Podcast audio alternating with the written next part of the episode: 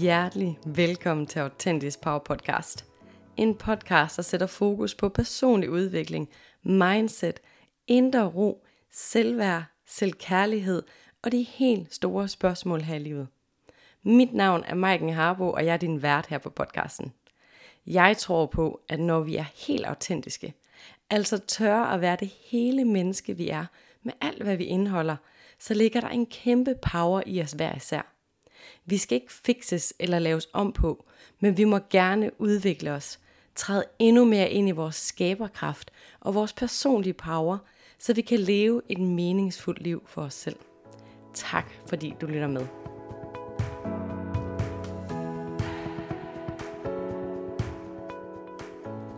Hjertelig velkommen til, du skønne menneske. I dagens episode har jeg Martin Bunde Mogensen med inde. Og Martin han er ejer af Kropsinstituttet. Han er ejer og har udviklet BAM.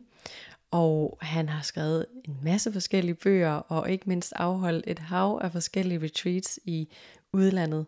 Og det var også her, jeg mødte Martin tilbage i 2015 i Marokko, hvor jeg deltog på et, øh, et juice retreat sammen med min søster. Vi havde en hel uge, hvor vi kun drak grøntsagsjuice og fik kropsbehandlinger, lavede yoga og alt muligt andet spændende.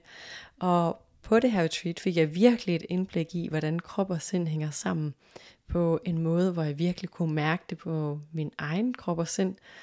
Og øh, derfor har jeg taget Martin med ind til en samtale, som forhåbentlig kan sætte nogle tanker i gang hos dig, enten mm, noget nyt inspiration, eller måske bare som en gammel reminder, fordi vi snakker nemlig også om vaner. Og der er jo det med det med vaner, det er, at vi tit og ofte godt er klar over, hvad det er for noget, vi godt kunne tænke os at gøre, eller hvilke vaner, der vil være gode for os, eller hvilke vaner, vi ønsker for os selv. Men rent faktisk at få inkorporeret den her vane, er jo noget helt andet. Og netop det kommer vi ind på i episoden. Og vi kommer også ind på, hvordan krop og sind hænger sammen, og hvordan din krop hele tiden taler til dig. Så hvis du for eksempel ikke står ved dig selv, eller ikke får sat grænser, ja, så er det altså også noget af det, som kroppen den rent faktisk fortæller dig om. Lad os hoppe direkte ind i episoden med Martin.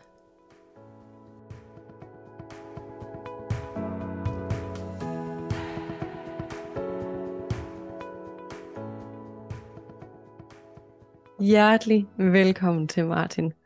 Tak. Nu har jeg jo kendt, altså det er lang tid siden jeg mødte dig for første gang. Men for dem, der måske ikke lige har stødt på dit navn, kunne du ikke lige tænke dig at sætte på ord på, hvem hulen er du? Jo, Jamen, øh, mit navn er Martin Bunde Mogensen, og øh, jeg har de sidste 25 år arbejdet med sundhed i forhold til behandling, fysisk, psykisk, mentalt, øh, træning, øh, retreats, skorstræk sundhedsrejser. Øh, har en klinik i København, der hedder Kropsinstituttet, og øh, ved siden af er jeg stifter og medejer af det, der hedder BAM Education, som er en toårig kropsterapeutisk uddannelse, hvor vi prøver at tage det bedste fra det alternative etableret og mixe sammen. Så det vil sige, at nogle af vores lærere er psykologer, og fysioterapeuter, øh, osteopater, men vi har også yogi, ernæring, øh, zoneterapi, kropsterapi. Så prøv at tage de to ting sammen.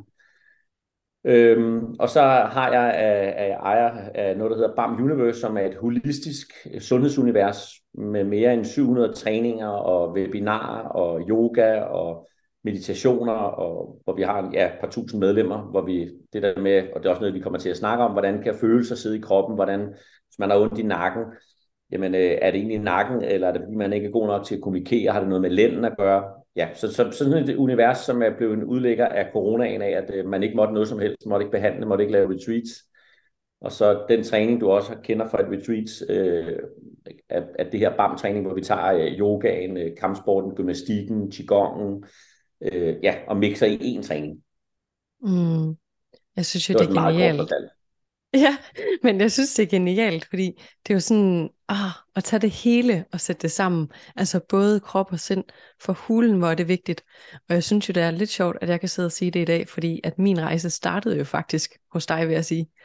Øh, og jeg sad og tænkte over det, inden jeg trykkede play på podcasten her. Og jeg tror, det var tilbage i 2015, da jeg var i Marokko. Og øh, jeg kan huske, at det var sådan, ah, jeg var ked af det, jeg havde det svært i livet, og jeg kunne ikke sætte en finger på, hvad der var. Øh, og jeg kan heller ikke huske, hvordan jeg faldt over, det en, øh, over øh, dit univers, men, øh, men jeg endelig var for i Marokko på et juice retreat, Og øh, vi er helt der, hvor at det er til en behandling. Jeg får ikke behandling af dig, men af en din, øh, en af dine ansatte. Og øh, jeg kan huske, at han sådan lægger hånden på min mave, og så siger han, træk lige vejret helt ned i maven. Og mit svar det er sådan, det gør jeg altså også. Nej, det gør du ikke. Træk vejret helt ned i maven. Og så er jeg sådan, ja, men altså det ville nok være lidt nemmere, hvis du ikke havde din hånd så hårdt på min mave. Og han er sådan, jeg rører dig næsten ikke. og det er altså min starten af min rejse, hvor det går op for mig, jeg trækker slet ikke vejret ned i maven, og jeg aner ikke, hvornår jeg holdt op med det, men jeg har ikke gjort det i mange år. Øhm, så en vild rejse at komme ud på at starte med at finde ud af, gud, krop og sind hænger sammen, og der er faktisk noget her, der er værd at kigge på. Ja. Øhm, oh, men det er, men... Det, er jo, det er jo fuldstændig rigtigt, og det er jo det, der er så interessant, at sådan er det jo med mange ting i livet, at vi skal nogle gange, vi skal opleve det. Altså, hvis, hvis, der er, hvis der er en ret, altså hvis du er ude at spise, og der er en ret, du ikke har smagt før, hvordan, hvor ved du så frem, du kan lide den? Hvor ved du frem, den er noget for dig, før du smager på den? Og det du fik her, det var, det kan man jo ikke beskrive, det tror jeg også, det plejer vi at sige på mange af de retreats, vi laver, det er jo, at det jo ikke, vi kan jo ikke beskrive præcis, hvad der sker på en hjemmeside, eller i en folder, fordi det er sådan en, en det er nogle fysiske rammer. Og jeg har hørt så mange gange, nu har jeg lavet, jeg har lavet 17 juice retreats i Marquez, men, men over 100 retreats i det hele, øh, siden 2010. Og det der med, at øh, jamen, det her er jo meget mere end bare øh, juice, øh, så siger jeg ja, men vi kan jo ikke sige det følelsesmæssigt. Vi kan jo ikke sige, at øh, du har svært ved at give slip, øh, du er presset, du er stresset. Det er jo noget, vi skal opleve. Og når vi så oplever det, som du gjorde, jamen, så er det der, vi tænker, hold da kæft, nu begynder jeg, jeg ved ikke præcis, hvad det er, men nu kan jeg godt mærke, at jeg egentlig har overlevet meget mere, end jeg har levet. Mm. Ja, og det er en vild sætning, den du siger, det der med at overleve frem for at leve. For for hulen må tror jeg, at vi er mange, der har været eller er der, hvor vi overlever, og ikke engang klar over, at vi bare altså skynder os og overlever og får gjort ting og udretter og glemmer egentlig at leve og stoppe op og tænke, hvad synes jeg egentlig er fedt, hvad gør mig egentlig glad? Og apropos den snak, så lytter til sin krop. Fordi det er jo også altså en ting, som jeg i hvert fald ser, at mange af os har glemt, at kroppen faktisk taler til os. Vi, Det er som om, vi bor op i hovedet, og så glemmer vi, at kroppen faktisk også fortæller os en hel masse spændende ting. Øhm, så kunne du tænke dig sådan lige at udfolde kort, mm, hvor kunne man egentlig starte hen, hvis man er interesseret i at kommunikere med sin krop, eller forstå, hvad den egentlig siger? Jamen altså, hvis jeg skal... Jeg kan, jeg kan lige sige én ting først, og så kommer jeg lidt mere dybt med det, og det er simpelthen, øh, fordi der får man noget mere forståelse af det, at øh, i det her BAM Universe, det her on, online træning, der hvis man går ind på bam-universe.com, så kan man hente gratis medlemskab, og der ligger nemlig øh, nogle træninger for ryg og nakke og mentalt overskud. Der ligger nogle, nogle ekspertwebinarer, hvor, man, hvor vi snakker lidt ind i noget af det, vi også snakker om her. Så der kan man faktisk, igen, det der, når, når træningen bliver koblet på, når man begynder at forstå det, så som du selv prøvede, så, der, så, så, ja, så giver det bare mening. Men ellers er det jo sådan, at, øh, at for mig at se, øh, efter små 30.000 behandlinger siden 97, så er kroppen er jo et, et hylster. Kroppen er en affaldsspand. Øh, den er også en masse andre ting. Men den er ligesom en svamp, der suger til sig øh, på de oplevelser, den har. Øh, og det gør, at vi, vi får mange spændinger. Jeg plejer nogle gange at sige, det er jo, det er jo sørgeligt at sige, men, men, men sådan en som mig, øh, en, en, en bam kropsterapeut, vi bliver aldrig arbejdsløs. Fordi at, øh, at, at selvom der er nogen, selvom vi bliver mere bevidste omkring at passe på os selv, så er der stadig rigtig mange, der ikke er det. Det er jo trods alt flertallet, der ikke er det. Og selvom man bliver det, så er det ikke det samme som at sige, nå, nu ved jeg hvorfor, så behøver jeg ikke gøre mere, nu kan jeg bare læne mig tilbage så skal man jo dykke, dykke mere ned i det.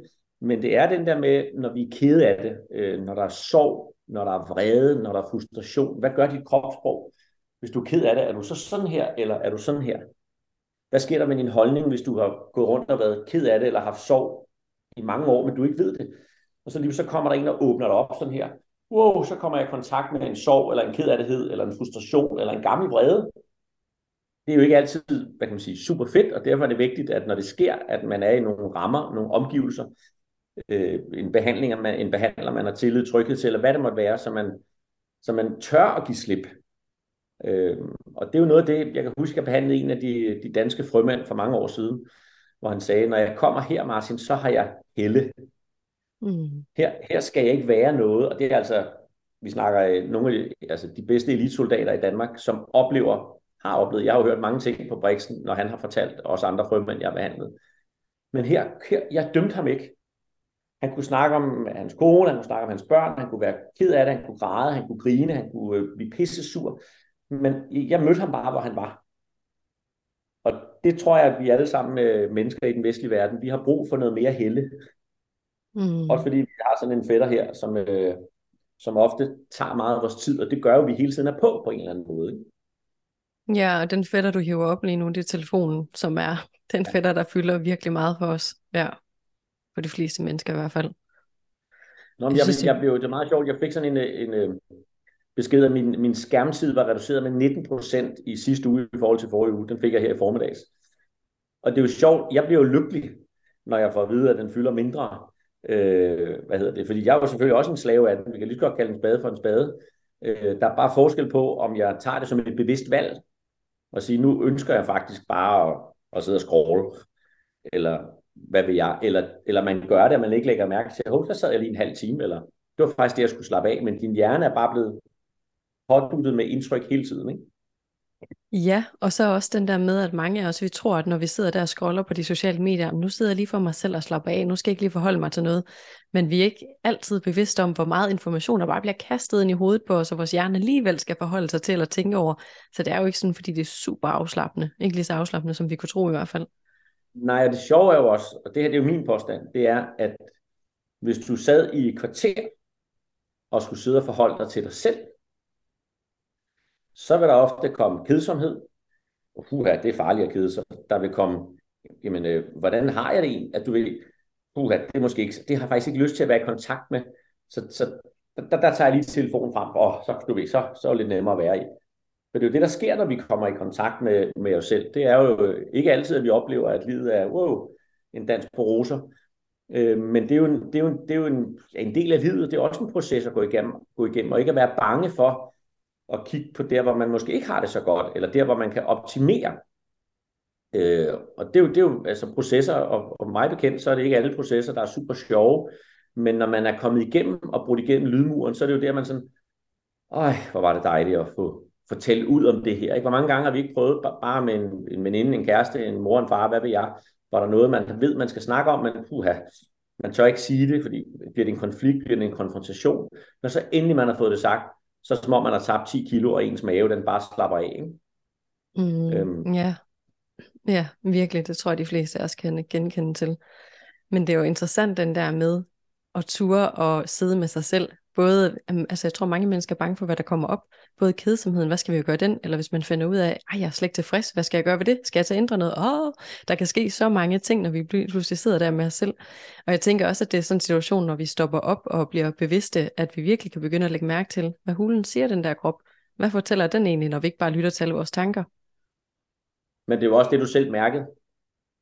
Altså, øh, mm for otte år siden, ikke, i 2015. Ikke? Det var jo den der, man lige pludselig der, der faktisk der hjalp dig til at stoppe op. Mm. Øh, og, og ja, så du ved, um, hvad kommer der så frem? Hvad kommer der op af Pandoras æske, som jeg plejer at sige? Ikke? Øh, men hvis der er en, der kan, kan håndtere det og hjælpe en på vej, så er det altså magisk at få givet slip på noget af det her, så vi kan skal vi sige, leve noget mere, shine noget mere.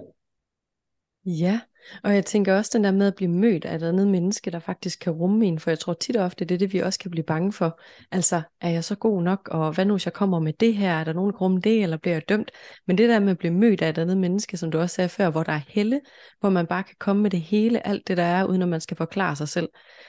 Wow, det kan virkelig også få os til at sænke skuldrene. Ja. Mm.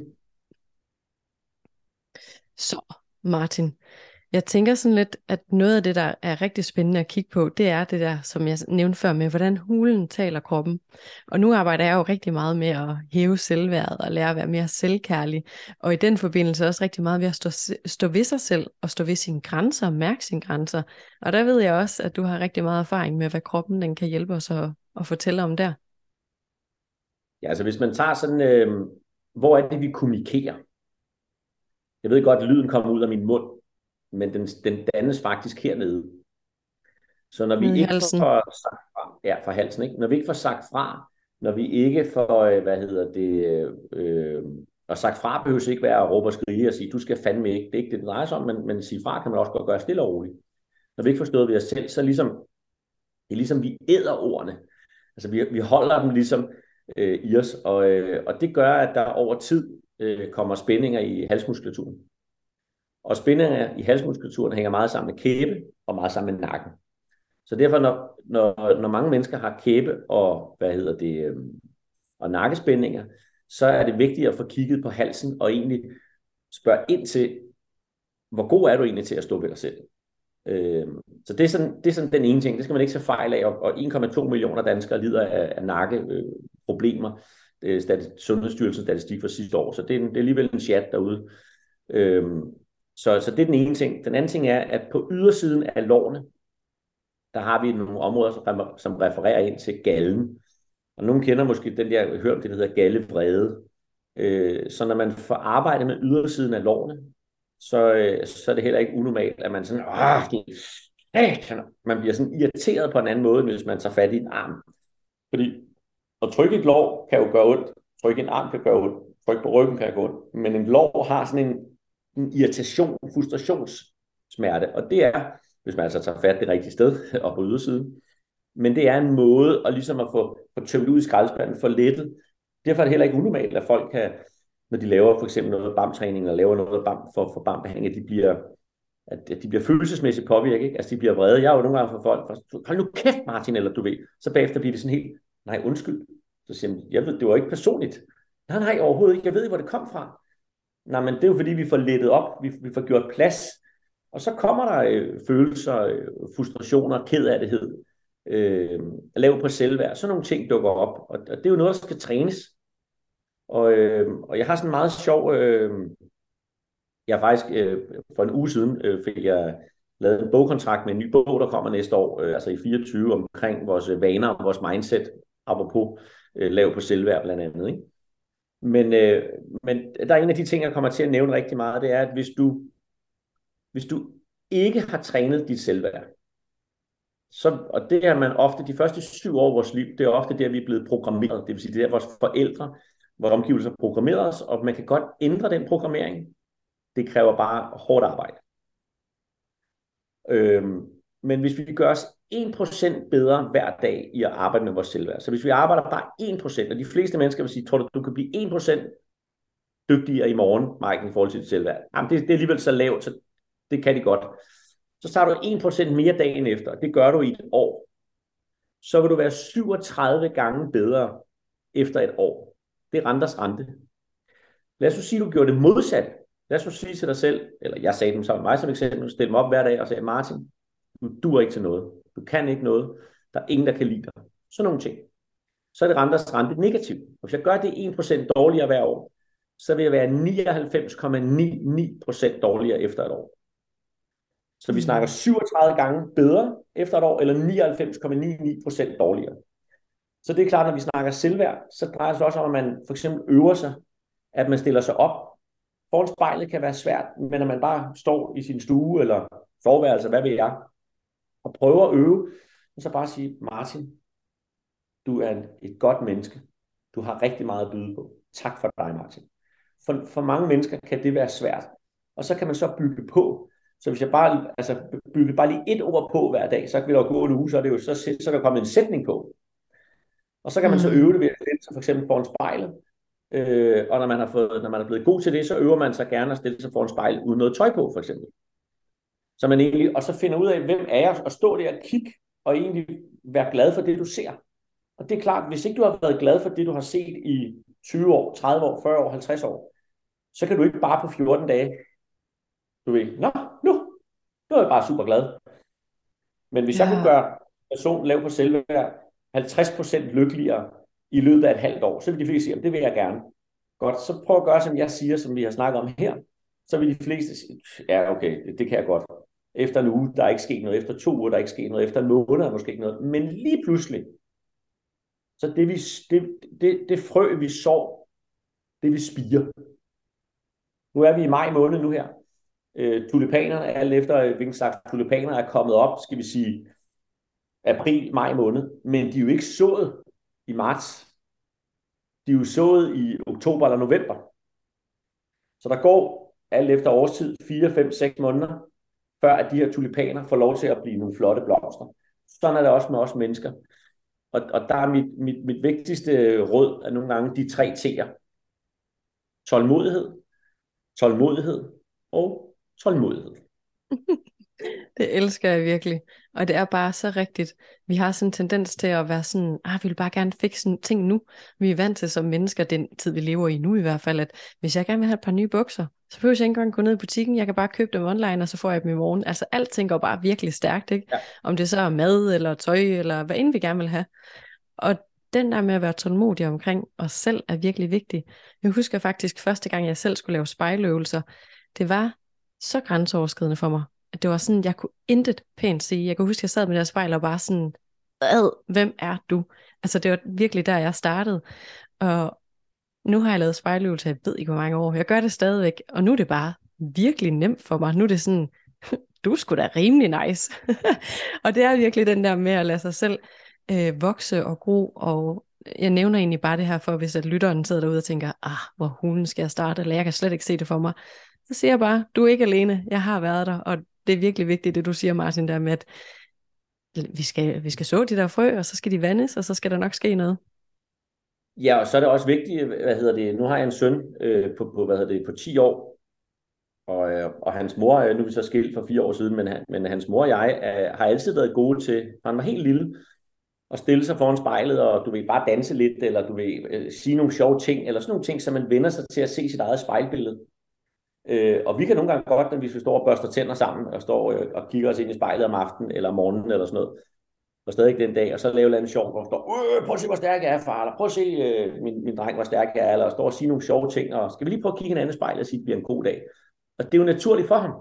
I dag er det naturligt, fordi han er blevet programmeret. Hvis nu jeg havde gjort det modsatte, og så lært ham at tale, tale dårligt om sig selv, hvor sindssygt den lyder, så vil det, vil det jo være hans programmering. Mm. Øhm, vigtig og pointe. man er blevet programmeret, og, og vi er 40 år gamle, eller det, det var for at tage et tal, så er det ikke det samme som, at det skal være sådan resten af livet. Men det kræver den her, det kræver hårdt arbejde, men det kræver også at sige, tag det stille og roligt. De tre T'er. Altså sæt, øh, jeg plejer nogle gange at sige, for at gøre det simpelt, sæt en gul post op på væggen, hvor der står øh, tålmodighed, tålmodighed, tålmodighed, eller hvad man nu gør, fordi så bliver man påmindet om det, fordi vi glemmer det. Jeg kan også, selvfølgelig, jeg bliver da også tålmodig, det er da klart. Jeg er også påvirket af samfundet, jeg kan bare bestille bukser, eller nu vil jeg have noget mad, jeg skal ikke engang flytte mig fra sofaen. Altså, øh, jeg skal gå ud og åbne døren, øh, når der kommer noget mad, men, og det skal helst, hvis der er gået 12 minutter, og de har slået 10 minutter, hvorfor er det ikke færdigt? Altså, hvorfor er det ikke kommet? og det er jo ja. en del af at det samfund, vi lever i, i en vestlig verden i hvert fald. Ikke? Ja, og det kræver også en hel del at være bevidst omkring den, ten, den del, at altså hvor utålmodige vi er blevet, og hvor vant til vi er blevet til netop den del. Øhm, men jeg synes, det er vildt interessant det der med også, hvordan man snakker grimt til sig selv. Altså det der med, at vi har det bare oppe i hovedet, ikke? Mange af os, der snakker grimt til os selv, den er indre kritiker, som vi alle sammen har, hvor det selvfølgelig bare kommer ind på, hvor stor er den, hvor meget larmer den, hvor meget dyrker vi den. Men den der negative renter, som du snakkede om før, jeg kan godt lide også at sådan lave det der billede på, på at forestille dig de ting, du tænker omkring dig selv. Hvis du sagde det til et andet menneske, du kunne endda prøve at stille dig op for din partner, eller din kammerat, eller et eller andet, og sige de ting højt, du siger til sig selv. Det vil føles sindssygt ubehageligt, ikke? Men det er det, vi byder os ja. selv. Det synes jeg er vildt interessant. Yes, lige præcis. Mm. Wow. Det er i hvert fald altså, noget, der er til at tage fat og hvad kan man sige, og røre, jeg skulle at sige, at man bare kan starte der foran spejlet. Altså det er et virkelig fint sted. Øhm, og i forhold til kroppen, der synes jeg også, det er vildt spændende med, at den faktisk taler til os. Er det nakken? Er det halsen? Er det lårene? Der er så mange steder. Helt personligt har jeg døjet rigtig meget med migræne selv. Øhm, som, også, som jeg også fandt ud af, var en måde, min krop talte til mig på. Øhm, jeg synes bare, det er vildt spændende at snakke med mennesker som dig, som har den her holistiske tankegang til at gå ind og kigge på, hmm, hvad kan det betyde, i stedet for at give mig en hel masse piller, som jeg har oplevet. Men jeg har også hørt dig sige, at det her med at have migræne eller have ondt forskellige steder, det kan betyde forskellige ting for forskellige mennesker, og der er forskellige måder, vi kan, vi kan tilgå det på for at ændre det for os. Ja, absolut. Altså, hvis du har 10 mennesker med hovedpine, eller 10 mennesker med migræne, eller 100 mennesker, så vil jeg våge den påstand at sige, at altså 10 mennesker, så er der 10 forskellige årsager. Ja. Og det er jo igen skrevet ned, øh, er, migrænen hormonel øh, baseret for eksempel, så man får lavet en dagbog over en måned eller to. Og en, og en dagbog kan bare være, at man sætter et et-tal, hvis man har det fantastisk, og 10, hvis man har smerter.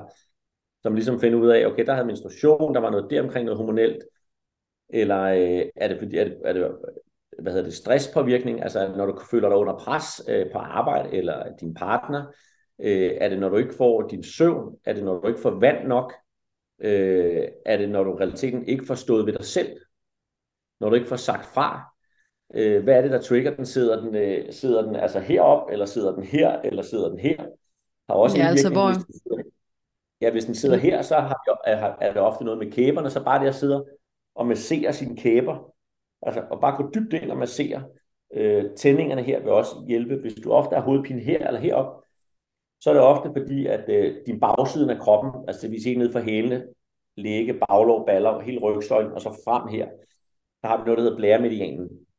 Og den, er, den hænger, når vi, når vi har hovedpine her eller heroppe, så er det ofte fordi, vi får korte på bagsiden af kroppen. Så det at lave udstrækningsøvelser for ryggen og baglov, altså sådan en med, med, med at sidde på numsen og, og, og læne sig fremad, hvor du får strukket bagsiden, og du kan flexe med fødderne, så er det mere baglov, knæhas, læge, eller du kan sidde med afslappede fødder, så er det mere ryggen, den tager fat i.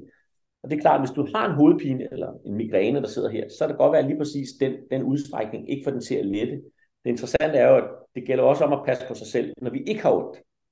Mm, god pointe. Så når vi først får lavet sådan en øvelse 3-4 minutter om dagen, med at lave sådan en pose of surrender, hedder den. Og den hedder meget sjovt surrender, fordi vi overgiver os. Den følelse, der er connected til blæremedianen, den der løber på hele bagsiden, det er kontrol. Overgivelse. Så, så det, der, der er mange ting i det, og det er ikke det samme som at sige, at hvis man har, hvis man har migræne her, så er det fordi, du ikke du har for meget kontrol. Du kan ikke overgive det. Så sort-hvid kan man ikke gøre det, men der er bare nogle ting, der er connected. Øh, og jeg, jeg, det, jeg siger her, er jo baseret på de her øh, ja, små 2.000 mennesker på 100 retreats og uddannet over 100 behandlere og, og, og 30.000 behandlinger selv. Så nogen siger jo, jeg havde så sent som i, i forårs en, der spurgte omkring noget kæbe med noget nervespærter, så, hvor, hvor hun spurgte, er der evidens for, for, for, for det, du gør? Så siger jeg, nej, altså evidens, sådan baseret, sådan dansk evidens, jamen der, der, der skal vi måske bruge øh, 4-5, eller i hvert fald 1000 mennesker, og det er et forskningsprojekt på flere millioner, men så der er ikke evidens for det, men hvis nu jeg siger til dig, at jeg har hjulpet hundredvis af mennesker, altså, altså er det så erfaring, er, er den ikke god nok, skal vi være evidensbaseret? Og det er jo igen, som jeg sagde, det der med at tage det bedste for det alternativ og, og, og, det, og det evidensbaserede og mixe dem sammen. Hmm. Øhm, og det, jeg har jo arbejdet sammen med krisepsykologer og læger og fysioterapeuter og alt muligt andet, og jeg har lært sindssygt meget af de mennesker. De kan en masse ting, jeg ikke kan. Men jeg kan også en masse ting, de ikke kan. Øh, så det der med, at, altså der er altså, to mennesker, altså for eksempel en læge og mig, øh, også to mennesker vil, vil kunne øh, mere end dobbelt så meget, selvom vi er to mennesker, ikke? Fordi vi har forskellige indgangsvinkler. Øh, så, så nogle gange, og det er sådan en ting, jeg godt hvad jeg siger, sådan, den alternative verden er kendt for, øh, hvis du spørger mig, baseret på, at jeg har været inde i 25 år, og det sjove er jo meget, at det, jeg laver i dag, er faktisk ikke så øh, alternativt, øh, for der kommer mere og mere forskning på det, især fra England, USA og Australien. Men, men der siger man, øh, også fordi, at den alternative behandler ser mange gange det, som det evidensbaserede fysioterapeut læge ikke kan hjælpe med, så bliver det sådan en verden i, jamen, det er det evidensbaserede, det skal du ikke tro på, fordi det er et alternativ, der virker. Og lægen sidder og siger, nej, nu skal du holde op med det alternativ, for det, det, det, det er det lægevidenskabelige, der virker. Jamen lad os sætte de her to sammen. Hmm. Så sker der mirakler, ikke? Øhm. Ja, lad os bruge hinanden og opleve, hvad det er, der gør en forskel, i stedet for at bo op i hovedet og sige, jeg skal have beviser for det, eller det skal give mening for mig, fordi jeg synes i hvert fald personligt, så når vi arbejder med krop og sind, så er det ikke sikkert, at det sådan lige giver mening, hvis vi er opvokset med, at alt skal være logisk, og alt skal tænkes sig til. For det er ikke alt, vi kan tænke os til, vel? Øhm, Nej, det er meget sjovt, hvis du... Øh, nu hørte jeg en, øh, en, en, så en udsendelse for et par år siden, hvor man, øh, hvor man tog en, der har fået en psykolog, der har fået Nobels øh, pris for 6-8 år siden eller sådan noget. Hvor, hvor han blev spurgt omkring jamen det, det psykologiske, altså hvad, hvad ved vi om hjernen og sådan nogle ting. Så, så, så grinede han bare, så sagde han, prøv at vi ved ingenting. Altså, også i den vestlige verden, vestlig medicin, vi ved intet om, hvad det er, at hjernen kan, og hvad der sker, øh, når vi går i proces, og hvis man øh, ja, tager det ene medicament, eller altså vi ved det ikke. Og det er altså en, der har fået Nobels fredpris, en psykolog, ikke? altså i, i psyki- psykiatriarbejde. Ikke? Altså det, det er noget andet, hvis, øh, hvis det er en, øh, øh, en healer, der siger, at vi ved ikke noget. Nå, hvad er din evidens, eller du ved, hvad er din viden for at sige det? Jamen her har vi altså en, der har Nobels fredspris, ikke? Det synes jeg fortæller det meget rammende, ikke? Og det er ja. også derfor, det er, vi ved jo ikke, hvis jeg lægger en hånd på maven af dig, øh, og du får grineflip, eller du græder, eller hovedpine letter, eller sådan noget, jamen det, jeg plejer at sige, nu sidder man, for at gøre det sådan lidt billede, nu sidder med en nøgle her i hånden. Vi alle sammen har et sæt nøgler, og den her nøgle, den passer til min hoveddør. Og du har en nøgle, der ligner den her, men du vil aldrig kunne åbne min hoveddør, og jeg vil kunne aldrig åbne din hoveddør. Når man arbejder med mennesker, så drejer det sig om at finde den eller de nøgler, der gør, at vi kan åbne mennesket op. Så vi kan få mennesket til at give slip og, og overgive sig for de her spændinger, ked af det, frustration, lav selvværd, hvad end det måtte være, få dem væk. Og så kan det godt være, at du har behandlet 10 mennesker med hovedpine, men nummer 11 skal bare have en helt anden indgangsvinkel, fordi det er en anden nøgle. At man bliver nødt til at finde den nøgle, der passer. Og så kan det godt være, hvis jeg var låst, jo, hvis jeg var låst fast af, at hvis man har hovedpine, så skal jeg lave den behandling. Men hvis jeg møder et andet menneske, hvis jeg mærker, at jeg lægger hånden på kroppen, og kroppen siger bare noget helt andet, jamen skal jeg så blive i, i min teori, eller skal jeg prøve at lade mine hænder styre det? Og det er klart, det vi vander, det gror, det snakker vi om tidligere. Når man har lavet så mange behandlinger, som jeg har, så får man en indføling i hænderne. Man får en, ja, man kan kalde det en sjette sans, øh, særlig åben. Kært barn har mange navne, men bottom line er at mærke, hvad er det egentlig kroppen, den, øh, hvad er det kroppen fortæller. Altså jeg siger jo også nogle gange, når jeg, hvis jeg skulle behandle dig, jeg mærker noget, så siger jeg så, eller plejer at sige, jeg siger ikke, at jeg har sandheden, jeg siger bare, hvad jeg mærker. Og, og, og det er klart, øh, for 20 år siden, øh, der ramte jeg ikke så tit plet. For 10 år siden ramte jeg meget mere plet. I dag rammer jeg ofte plet. Og ofte det er måske 98 procent af gangen, fordi jeg har noget, der hedder erfaring. Mm. Sådan vil det jo være alle steder. Hvis du har en, øh, en revisor, der har 30 års erfaring, så kan de bare ved at kigge ganske ind på nogle tal, så sige, om problemet er der, der, der. Og så andre, vi vil sidde og kan ikke se, om det er rødt eller sort tal. Men det er jo, fordi revisoren har erfaring. Ja, ved du hvad, jeg synes faktisk også, at det taler virkelig godt ind i, hvorfor at det giver god mening at søge hjælp eller støtte ved en, når man går ud på den her rejse, om det så er at hæve sit selvværd, eller om det er at forstå sin krop, når den taler, eller forstå sine smerter, eller hvad det nu er. Øhm, for jeg synes nogle gange også godt, der kan være en lidt en tendens til, stadigvæk i samfundet, Nå, har du brug for at snakke med nogen, eller har du brug for at gå til behandling? Hvorfor har du det?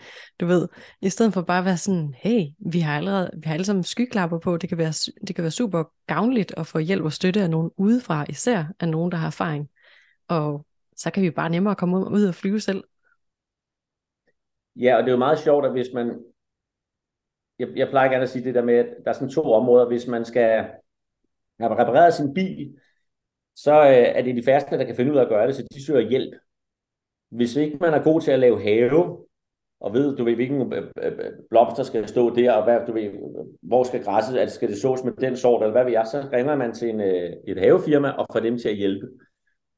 Hvor, undskyld mit franske, hvor helvede skulle vi vide fra, hvordan vores krop reagerer, arbejder, har det, når den er ondt, når den ikke er ondt, når den er glad, når den er sovet dårligt, når den bliver oppustet hele tiden. Hvad ved jeg? Jamen så, så ringer man til, til en eller anden, der har noget erfaring inden for det her, der har noget uddannelse, som kan, som kan hjælpe en. Øh, og, og det er de færreste skoler, øh, der lærer, øh, for ikke at sige det, når vi skulle ned på en procent eller en promille i det danske samfund, eller måske en vestlig samfund, der lærer børn omkring øh, krop, sind og sjæl. Altså, hvordan det i realiteten hænger sammen. Mm. Og det er altså en kæmpe mangelvare, ikke, hvis du spørger mig. Prøv at forestille dig, hvis vi havde det i folkeskolen, så vi lærte noget om, hvordan krop og sind hænger sammen, eller noget omkring, hvordan man skal forholde sig til sine følelser, i stedet for at man bare går, jeg kan i hvert fald huske, dengang jeg var barn, det der med bare sådan at gå og tænke, man skulle fikse det hele selv, og hvad, hvad er der galt med mig, og altså, når jeg tænker tilbage nu, så tænker jeg sådan, wow, det har været en helt anden måde at vokse op på, hvis der var nogen, der havde snakket mig med om, snakket med mig om, hvordan følelser hænger sammen, eller hvordan krop og sind hænger sammen, eller hvordan jeg kan lytte til min krop. Wow, skal vi få det på skoleskemaet? Det vil fandme være i orden. Ja, det tænker jeg i hvert fald vil kunne gøre en, øh, en vild forskel. Øhm, men nu hvor at vi måske ikke har haft det i skolen, og at man, en ting er det her med at kunne tage til en for at få støtte og hjælp, men hvis man nu er derhjemme og tænker, jeg vil gerne lige starte med et eller andet selv, øhm, hvor hulen kan vi så starte, hvis vi skal opbygge nogle nye vaner? Det ved jeg, at du helt sikkert også har nogle holdninger til. Ja, det er også rigtigt. Jamen altså, i, i sin enkelhed, så er det jo sådan alt efter, også hvis du tager en, en baneforsker, eller tager en spirituelle vinkel eller noget, men hvis man, hvis man har gjort noget, som gjorde, altså hvis man skal opbygge en ny vane, jeg plejer gerne at sige, man kan også sige, hvis man skal opbygge et nyt paradigme, fordi et paradigme er realiteten et, et navn, hvor du, som man opsummerer vaner, rutiner og overbevisninger. Og, og man siger gerne, at man skal ændre et, maks to paradigmer af gangen. Fordi du kan ikke ændre, øh, at du skal, hvis du, ikke, hvis du kun er vant til at drikke en halv liter vand om dagen, og du er vant til at sove øh, fem timer om natten, og du er vant til at tale grimt til dig selv, og du er ikke vant til at motionere. Og, og tro, man kan ændre de fire ting på en gang. That's gonna fail big time. Ja, og jeg tænker vigtigt. også, formentlig ville det også støtte din overbevisning med, at nå, det her du er heller ikke til, eller det er heller ikke god nok til, nå, men det går Præcis. heller ikke. Ja. Altså, jeg, jeg havde jo en med på et retreat på Sri Lanka i 2010, som kom til mig nogle øh, par uger efter, skulle have en behandling. Og det var altså en ressourcestærk kvinde. Hun var i 50'erne, og ressourcestærk med på den måde, øh, at hun behøvede ikke at arbejde resten af livet. Hun arbejdede heller ikke. Hun kom, altså da hun har siddet i stolen i 10 sekunder, der prøvede hun bare at græde sammen. Jamen, jeg kan ikke få det til at fungere, jeg er ikke god nok. Og du ved, jeg siger, rolig, rolig, rolig. Jamen, på Sri Lanka lærte vi, at vi skulle lave de fem tibetanere hver dag. Vi skulle gå en halv til en hel time hver dag.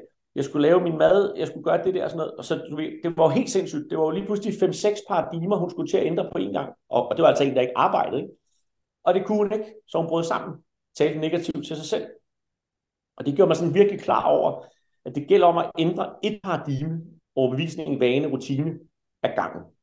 Øhm, og så er det gælder om at have tålmodighed. Så det vil sige, at hvis nu drejer sig om, at, øh, at, spejløvelsen, jamen så skal man lave spejløvelsen i tre måneder, eller fire måneder, eller sådan noget.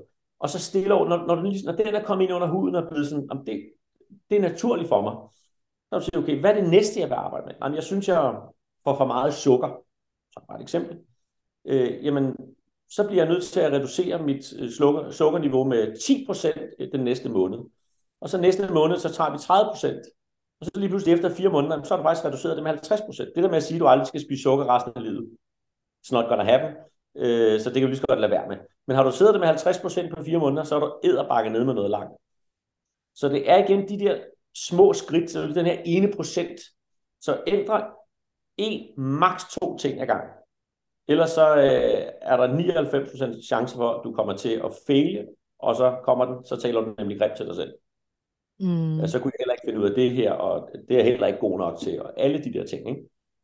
Ja. Så øh, den... jeg, hvis jeg skal tage et eksempel, jeg øh, kvæg mit arbejde, øh, har jeg stået i mange år sådan der, ind over en briks. Foroverbøjet. Øh, foroverbøjet, ikke? Og hvis jeg, hvad hedder det, øh, øh, jeg har heller ikke været, da jeg var yngre, så gik jeg også foroverbøjet for at passe på mig selv. Det var jeg ikke klar over dengang. Så, øh, så jeg skal virkelig arbejde med mig selv i at åbne min brystkasse op og ligesom få skuldrene tilbage. Så for nogle år siden, så, øh, øh, så lærte jeg en rigtig dygtig personlig træner nogle elastikøvelser, som vil være gode for mig at lave. Og ja, købte jeg elastikken, blueben, lå elastikken og samlede støv på hylden. Yes, velvidende om, at jeg arbejder med sundhed i over 20 år. Så sagde jeg, okay, jeg må gøre det på samme måde, som dengang jeg skulle lære at drikke noget mere vand. Der stillede jeg en, gerne en halv liter vand, så når jeg vågnede om morgenen, øh, så det første, jeg så, det var vand, og så gik jeg i gang med at drikke vand. Så jeg lagde simpelthen den her elastik, den lagde jeg simpelthen midt på stuegulvet.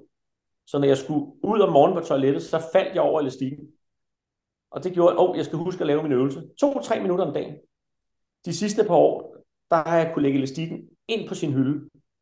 Fordi min krop fortæller mig, ah, du skal lige åbne det op, Martin, fordi når vi sover, så, falder, så, så bliver vi faktisk lidt kortere. Det er det, hvor vi har brug for at strække os om morgenen. Du ved, ah, nu er vi ligesom, nu er vi åbnet op igen. Men det fede er, at nu skal jeg ikke, nu, nu kroppen fortæller mig det selv. Jeg skulle hjælpe kroppen til at starte med, ikke? Øhm, så, så det er igen det der med at gøre det synligt. Det var derfor, jeg sagde, at den her gule posters op på væggen. Gør det synligt, så du bliver husket på det, og så lad være at sætte 30 posters op med alt det, du skal, fordi du kigger bare op på den der og tænker, hold nu kæft, mand. Så kan, du, så kan du have en plakat, hvor du sætter en op, når det lykkes, så kan du sætte den over på en anden plakat, altså en blank plakat. Ikke? Og så når der er gået et år, så bare se, hvad der er sket. Hvor mange posters, der er flyttet fra den ene plakat over på den anden. Så, og så gælder det også om at, skal vi sige, fejre sine succeser. Det gælder også om for mig, når jeg har lavet de elastikøvelser, kan jeg jo mærke, ej, det var dejligt. Nu føler jeg mig ligesom sådan, åh, nu er jeg åbnet op. Så jeg får faktisk en belønning. Så hvis man kan lave en vaneændring, så den nye ændring, man laver, skal også være noget, hvor man får en belønning. At man ligesom mærker, at man får det bedre. Det kan godt være, at den ikke kommer med det samme, men den skal komme på et eller andet tidspunkt. Det er også en måde, at man ved, så har man lyst til at gøre den ændring igen. Mm. Og jeg får også lyst til at sige sådan det her med også at rose sig selv, når man så får det gjort, der hvor man ikke lige mærker ændringen endnu, men være sådan, ej hvor er jeg sej, jeg gør det her, jeg gør det her. Altså den har jeg i hvert fald brugt rigtig meget for mig selv, og være sådan, okay, jeg gør det her i hvert fald også, for jeg kan stole på mig selv, for jeg kan afprøve, om det her virker. Så og det der med at love sig selv noget, at sige, den her ting hver dag, jeg kalder det non-negotiable. Jeg har faktisk lige været igennem den med, med sukker, og det vil sige, at jeg har en uge tilbage, hvor jeg har sagt, du rører ikke sukker i tre måneder, Øh, og det handler ikke om at skulle være sund eller skulle gøre noget som helst. Det handler om, at du skal se, hvad sker der med din krop, og du har sat dig selv mål, og det lover du dig selv. Så lige meget hvad der sker, så handler det om, om tilliden til dig selv. Så hver gang det her sukker blev sat foran mig, så har jeg ikke engang overvejet at tage det, fordi jeg bare har været sådan, nej, jeg er lige i gang med et projekt, der hedder tillid til mig selv, kunne stole på mig selv. Og jeg kan love dig for, at jeg er blevet 10 cm højere. ja, lige præcis. Og blevet testet mange gange, kunne jeg forestille mig. Ikke? Åh, for hulen. Helt vildt. Men jeg har sådan det... en, jeg, ja, hvad siger du? Jeg skal bare sige, det, at det er ikke fordi, at det, at, at det skal være, sådan en med sukker for eksempel er jo en stor ting, synes jeg. Så det kunne med en fordel være en mindre ting, man starter med. Øhm, nu er det bare mit eksempel. Men, men det der med at starte virkelig småt, og så love sig selv noget, så man sætter sig selv op for og noget, hvor man kan fejre det også. Og så bliver det nemmere derfra at vælge den næste ting. Og som du siger, en ting eller højst to ting ad gangen. Ja, og så er der en meget sjov historie, hvis man øh, lytter derude. Hvis I går ind på YouTube, og så skriver øh, cykel, der drejer omvendt, eller cykel, der drejer den modsatte vej. kommer I til en australiener, der fik bygget en cykel, så når, når man havde fat i styret, så når man drejede til højre, så drejede hjulet til venstre. Så drejede modsat af den måde, du var blevet programmeret på. Ikke? Husk nu, det er jo programmering, fordi det har du bare lært, da du var barn, at du vil dreje til højre, så drejer hjulet til højre. Og så holder han, øh, han har nogle flere fede, du kan ikke huske, hvad han hedder, bare nogle, nogle, nogle meget fede points og nogle ting. Så holder han foredrag, så siger hvis du kan, så fik, man fik 100 dollars, man kunne cykle 5 meter. Og din logiske hjerne siger, okay, det er bare 5 meter. Mm. Der er ingen, der kan cykle 5 meter. Ingen. Og så gik han selv i gang med, hvor lang tid tager det mig at lære at cykle på den her cykel. Det tog ham syv måneder, og han trænede 20 minutter om dagen før han kunne cykle almindeligt på den her cykel, hvor den drejede modsat. Det snakker om, altså, hvor hård en programmering det var. Hans søn, som på daværende tidspunkt var 6 eller 7 år, han skulle bruge 5 uger, fordi han var jo ikke blevet programmeret i lige så mange år som hans far. Wow, det er virkelig spændende. Og det er jo, altså det, det er, når man ser det der, så begynder man, nå, det er det, der menes med en programmering. Ja, prøv, du er, nu siger jeg bare et eller andet, men lytteren derude er 30 år gammel. Du spiser med kniv og gaffel. Prøv at bytte rundt på det der. Du er jo til at starte med, vil du ikke engang kunne ramme munden. Men hvis du gjorde det til alle dine måltider lige pludselig over tid, så vil du lære, så vil det være naturligt for dig. Det sjove var jo så, det, det viser den her klip også, at på et tidspunkt han er i Amsterdam, så efter de her syv måneder, så der, der er tilfældigvis nogle øh, japanske turister omkring her, eller kinesiske, det ved jeg ikke lige. Men så skal han så cykle på en almindelig cykel. Det kan han ikke finde ud af. Fordi han har lige omprogrammeret på syv måneder hjernen til at gøre modsat. Men efter 20 minutter, hvor han sådan stavler sig frem der, så kan han så cykle normalt igen. Ikke? Så det vil sige, at den programmering tog ikke så langt at komme tilbage til. Hvis vi har været programmeret til, at hvis vi er kede af det, så skal vi overspise. Kede af det skal vi spise sukker. Kede af det skal vi ryge, have alkohol, så fremdeles. Hvis den programmering har været der 20, 30, 40 år, og du ændrer den programmering på et halvt år, så lad os sige, fire måneder efter, så sker der det, at øh, der er et dødsfald i familien, øh, du, bliver alvorlig, du bliver alvorligt syg, du bliver fyret, du skal skilles, et eller andet, altså som er det her ordentlige smash, hvor vi får, altså hvor livet rammer os rigtig hårdt. Hvad sker der for de fleste mennesker? De søger tilbage til den programmering, de havde i de resterende 30 år, ikke hvad de har haft de sidste 4-5 måneder. Mm. Og dem har jeg haft rigtig mange af, der kommer på klinikken, tager med på retreats der siger, jamen prøv at Martin, øh, jeg skal have en tid igen, fordi det hele er spildt. Så kommer jeg så hvad er der galt? Jamen jeg får ikke lavet mine øvelser, fordi der skete det her for tre måneder siden, og jeg ikke kunne tage mig sammen, og nu har jeg fået lige så ondt i ryggen igen. Så siger jeg, jeg forstår godt din tankegang, at du tror, det er lige så slemt. Men din nye programmering, som du har glemt, den ligger så den er ikke 8 år siden, den, den ligger 3 måneder, 6 måneder, 10 måneder siden. Så i løbet af en-to behandlinger, så kan vi faktisk få dig back on track igen.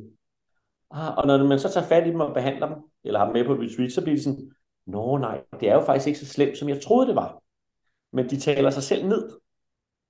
Og det skal man huske på, at når livet rammer øh, med sådan et ordentligt boldtræ i hovedet, hvor det ikke er rart, så søger vi ofte tilbage til det gamle.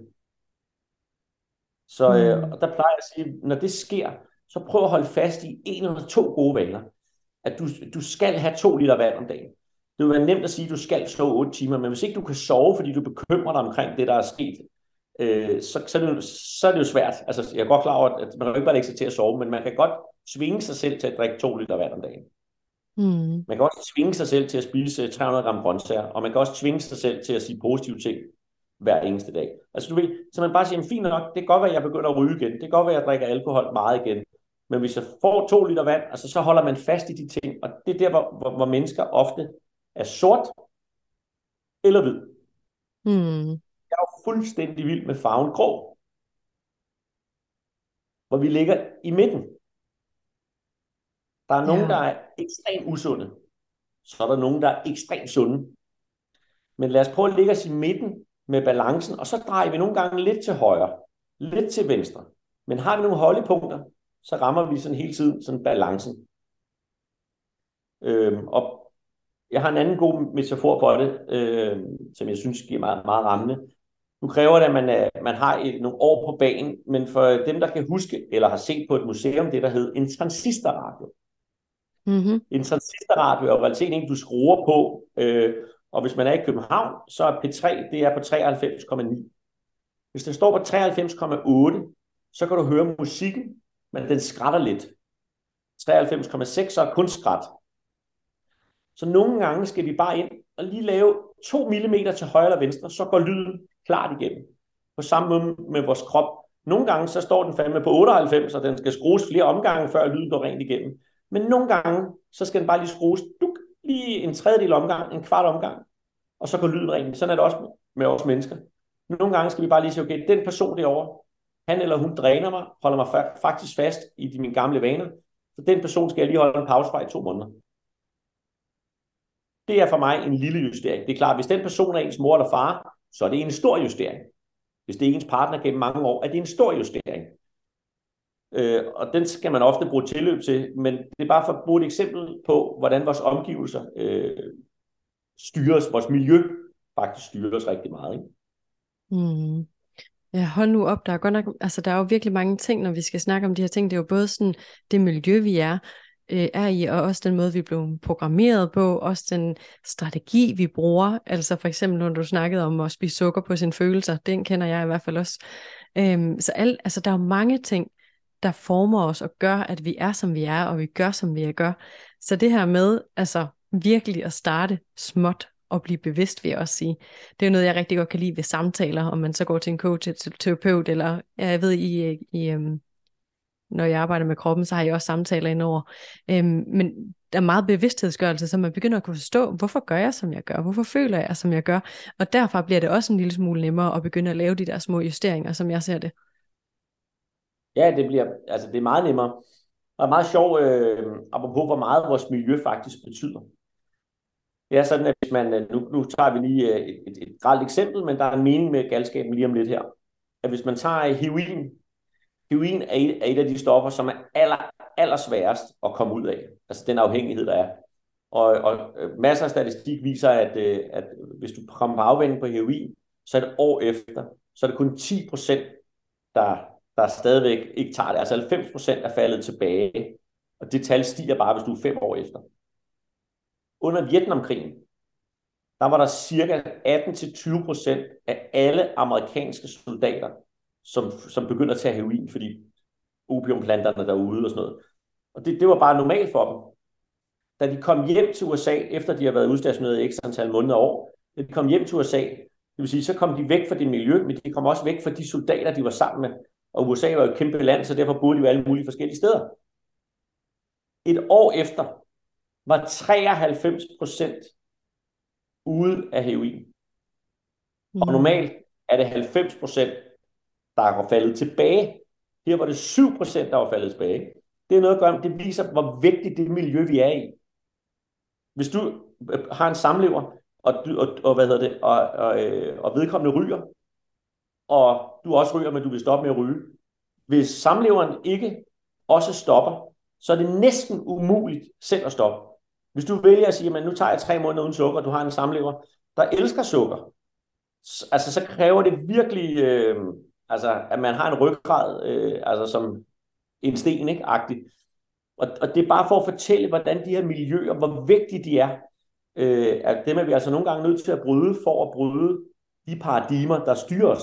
Fordi et, altså et paradigme er jo også noget, der sker ubevidst. Det sker ubevidst, at du næsten prøver at stykke chokolade i munden, fordi du, du tænkte ikke engang over det. det du, du, du kan gå og snakke i telefon. Det er også lidt så sjovt. Du kan jo gå ned og handle og snakke i telefon. Du kan køre bil og snakke i telefon. Når du kommer hjem, så tænker du, var der sgu egentlig rødt ved det lyskryds der? For du kan ikke huske det. For du, du gjorde det bare på automatik på samme måde nede i supermarkedet. Øh, mm. Det fortæller og, noget om, hvor meget bevidsthed, at vi skal bruge på at ændre vaner og ændre ting for os selv. Ikke? Vi skal virkelig... Og jo, og, lige præcis. Og det er jo noget af det, som jeg... Ja, nu har jeg arbejdet med sundhed i 25 år, og jeg ligesom sige, der er sådan 5-7 år, så har jeg ligesom haft et tema. Først var det meget sportsfolk, jeg synes, der var fede, og så, så var det lige pludselig, hvordan psyken påvirkede os, og og nu, er, nu øh, de sidste ja, 3-4 år er det, er det meget det der omkring vores mindset, vores programmering, vores paradigmer. Og for, og for hver gang om 20 år er det måske noget andet, men så er der jo bare noget mere. Det er jo ikke, fordi jeg ikke laver eller arbejder med det område. Men, men jeg synes bare, det er så interessant, at kan vi øge vores bevidsthed, så er vi mere klar over, hvorfor vi tager de valg. Og det kan være super fint, at hvis jeg går ned og spiser et eksempel, en kæmpe bøf med bearnaisesauce, så får jeg højst sandsynligt ondt i maven bagefter. Men jeg er klar over det, og jeg nyder den, når jeg gør det. Hvis jeg så får ondt i maven, så er jeg klar over det. Så er det ikke sådan noget med, uh, nu sidder jeg sgu igen, og så kører jeg lige en bøf ned næste dag, eller øh, øh, gluten, eller komælsprodukter i store mængder, eller hvad, hvad end det måtte være. Øh, så har man jo et valg. Ja, ja. Det er vildt spændende, og wow, hvor kan der bare ske en stor forskel i vores liv, og hvor er det bare lidt justeringer, vi kan gøre hele tiden. Og også som du siger, over x antal tid, og et år, et halvt år eller et år, hvor meget der så ikke lige sket der. Wow, jeg synes, det er vildt spændende. Og, Hvis jeg må øh, sige en, en, lille, en lille ting til, til lytteren derude, også noget, normalt er jeg jo tilhænger af, at, man, øh, at, at de råd, man giver, er gratis. Kan du følge mig? Fordi mm. man siger, at du skal bare gøre ligesom Mike'en, tage med på retreat, der koster 20.000 kroner eller sådan noget. Altså, det er jo, ja, det er fint, du siger det, Martin.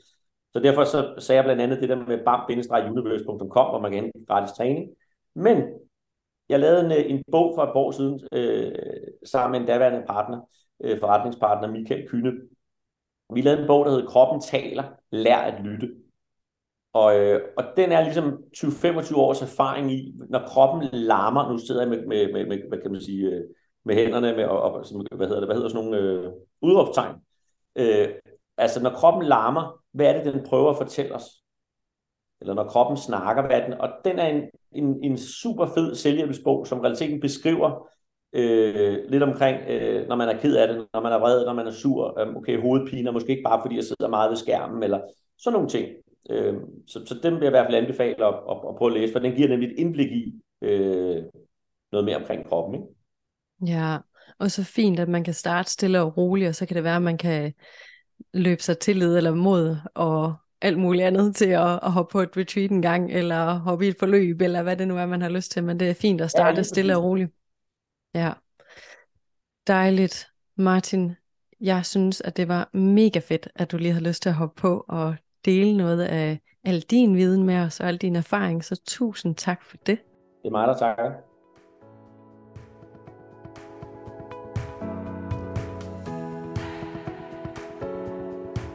Jeg håber, at du er blevet inspireret af dagens episode til måske at få kigget på nogle af de nuværende vaner, som ikke er så gode for dig, eller få kigget på nogle nye vaner, som du med fordel kunne inkorporere i dit liv, men på en meget selvkærlig måde, så du ikke sætter dig op for at fejle, men derimod rent faktisk støtter og hjælper dig selv. Det kan også være, at du er blevet inspireret til at blive mere bevidst omkring, hvad det er, din krop fortæller dig, eller samle mellem krop og sind, eller bare blive mere nysgerrig på, hvad er mine mønstre og strategier egentlig? Hvordan fungerer jeg som menneske? Det er i hvert fald helt personligt en af de ting, som jeg finder så spændende og hele tiden graver i, i forhold til mig selv og min egen måde at være i livet på. Og øh, jeg synes faktisk også, det er noget af det, hvor jeg kan blive ved med at vende tilbage til at finde mere og mere frihed, i takt med, at jeg finder mere forståelse for mig selv. Under alle omstændigheder, så er jeg glad for, at du er her, og hvis du nyder episoden, eller har fået noget ud af den, eller har sat tanker i gang, så vil jeg sætte kæmpe stor pris på, hvis du har lyst til at dele episoden med en ven, en veninde, et familiemedlem, så kunne få noget ud af at lytte til episoden, eller måske dele episoden på de sociale medier, eller skrive en review, altså en anmeldelse af podcasten, der hvor du lytter til podcast. Det er også muligt, at du kan lade din søde fingre glide hen over fem stjerner i podcast-anmeldelsen. For det hjælper nemlig podcasten til at blive ved med at komme ud med spændende emner og spændende mennesker her. Og til dig, der allerede har gjort det, af hjertet tak for din støtte. Det betyder så meget for mig personligt. Under alle omstændigheder, så ønsker jeg dig en god morgen, middag, aften, hvor end du er henne på din dag. Vi lyttes ved igen på næste fredag.